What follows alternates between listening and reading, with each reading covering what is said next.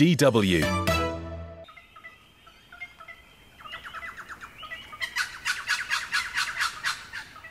I'm at Secret Creek Wildlife Sanctuary. I'm here to meet coal miner turned conservationist Trevor Evans, who set the sanctuary up on an old mine site 19 years ago. This is home to many endangered species pygmy possums, spotted quolls, and koalas too. And I'm here to meet the resident dingoes.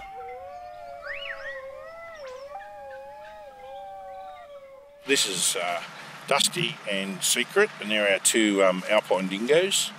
Um, our alpine dingoes, this male here has got a black father and a tan mother, and this one has a white father and a tan mother.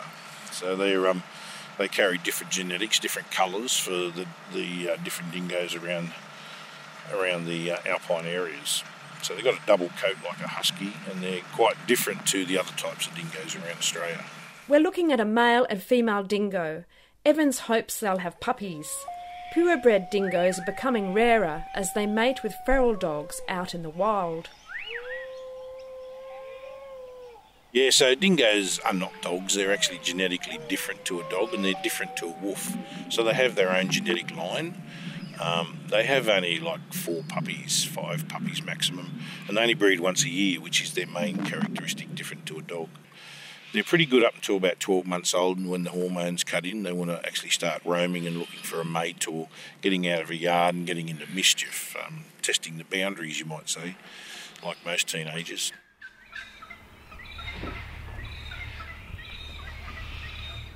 This sanctuary is an important wild animal refuge, especially after the wildfires.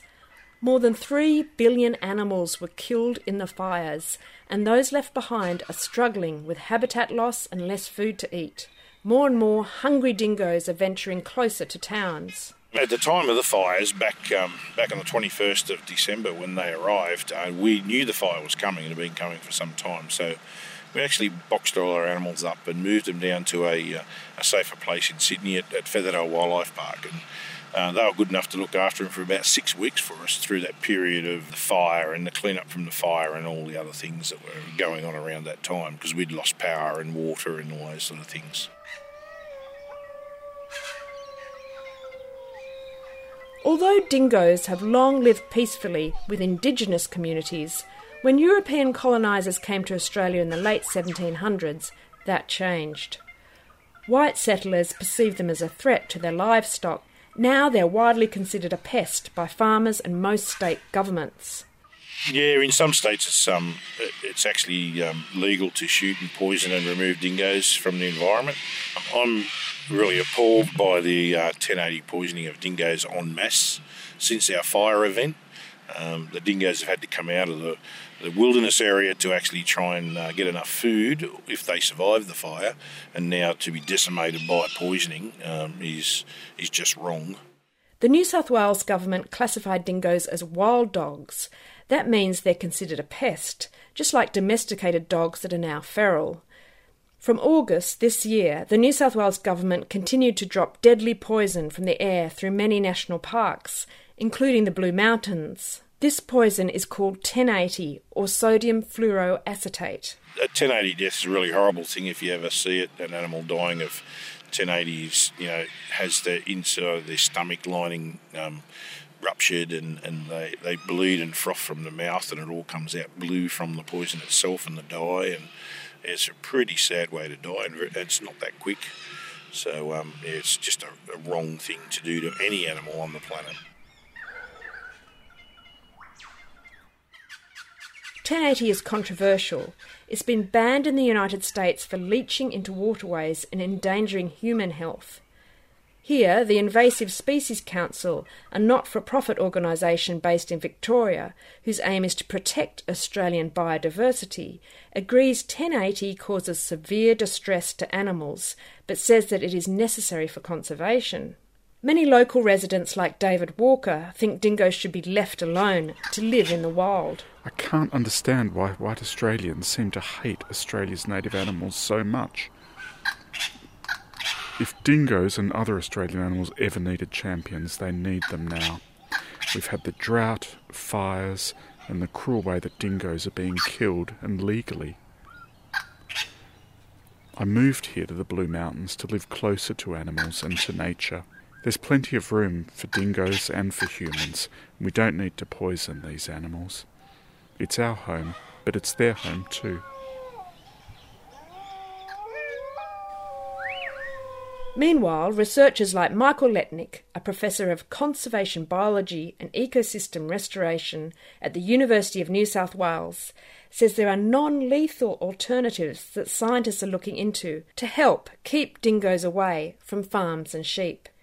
He believes classifying dingoes as a pest makes it easy for authorities to kill them with impunity. Poisoning has proven to be effective but also cost effective. While we're a largely urbanised society, we're still the product of a colonial agricultural society. Agricultural industries have a lot of political power. Um, and that's, I think, borne out in New South Wales with, with our persecution of dingoes. If we can use non lethal techniques to control dingoes, then I think it really is possible that in some areas we'll be able to hopefully maintain their populations. At Letnic's University in Sydney, there are teams of researchers doing just that. Currently, they are conducting trials with wild dingoes in the Myall Lakes region near Newcastle, about 250 kilometres from Sydney, using dingo scents and sounds. Dingoes are highly territorial, so if they smell or hear another pack of dingoes, they avoid an area. Just maybe recordings of dingoes or smell stations could be effective enough to stop using poison. Letnic also believes Australia should have more protected areas where the dingo is left alone to be wild. But there are still large parts of the country, large parts of New South Wales, where we have these remote mountainous parks where I think we should have dingoes and we should just leave them alone.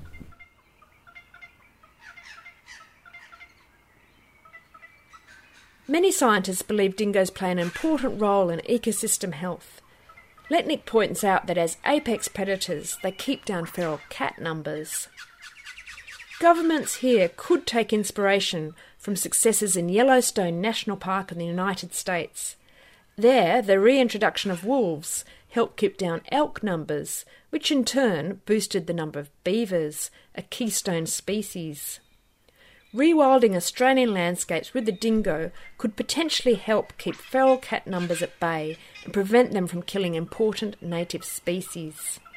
But educating people about the value of the dingo is the first step to rewilding, says Evans. We need to concentrate on training our all our youth uh, from all backgrounds because they're the ones that are going to take on the mess we're going to leave behind and uh, try and fix this planet. So, um, with a bit of luck, we can train them up. Um, and everyone should be training their young people in uh, future management of wildlife, the environment, um, and all the other things we need to uh, to live on this planet in harmony.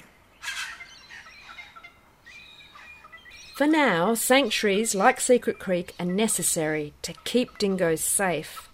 But with more research into non lethal ways of keeping dingoes away from farms, and more education to promote respect for the animal, plus more reserves where they're protected, perhaps one day it will be safe for the dingo to roam wild again. For DW, I'm Georgina Kenyon in the Blue Mountains, Australia. DW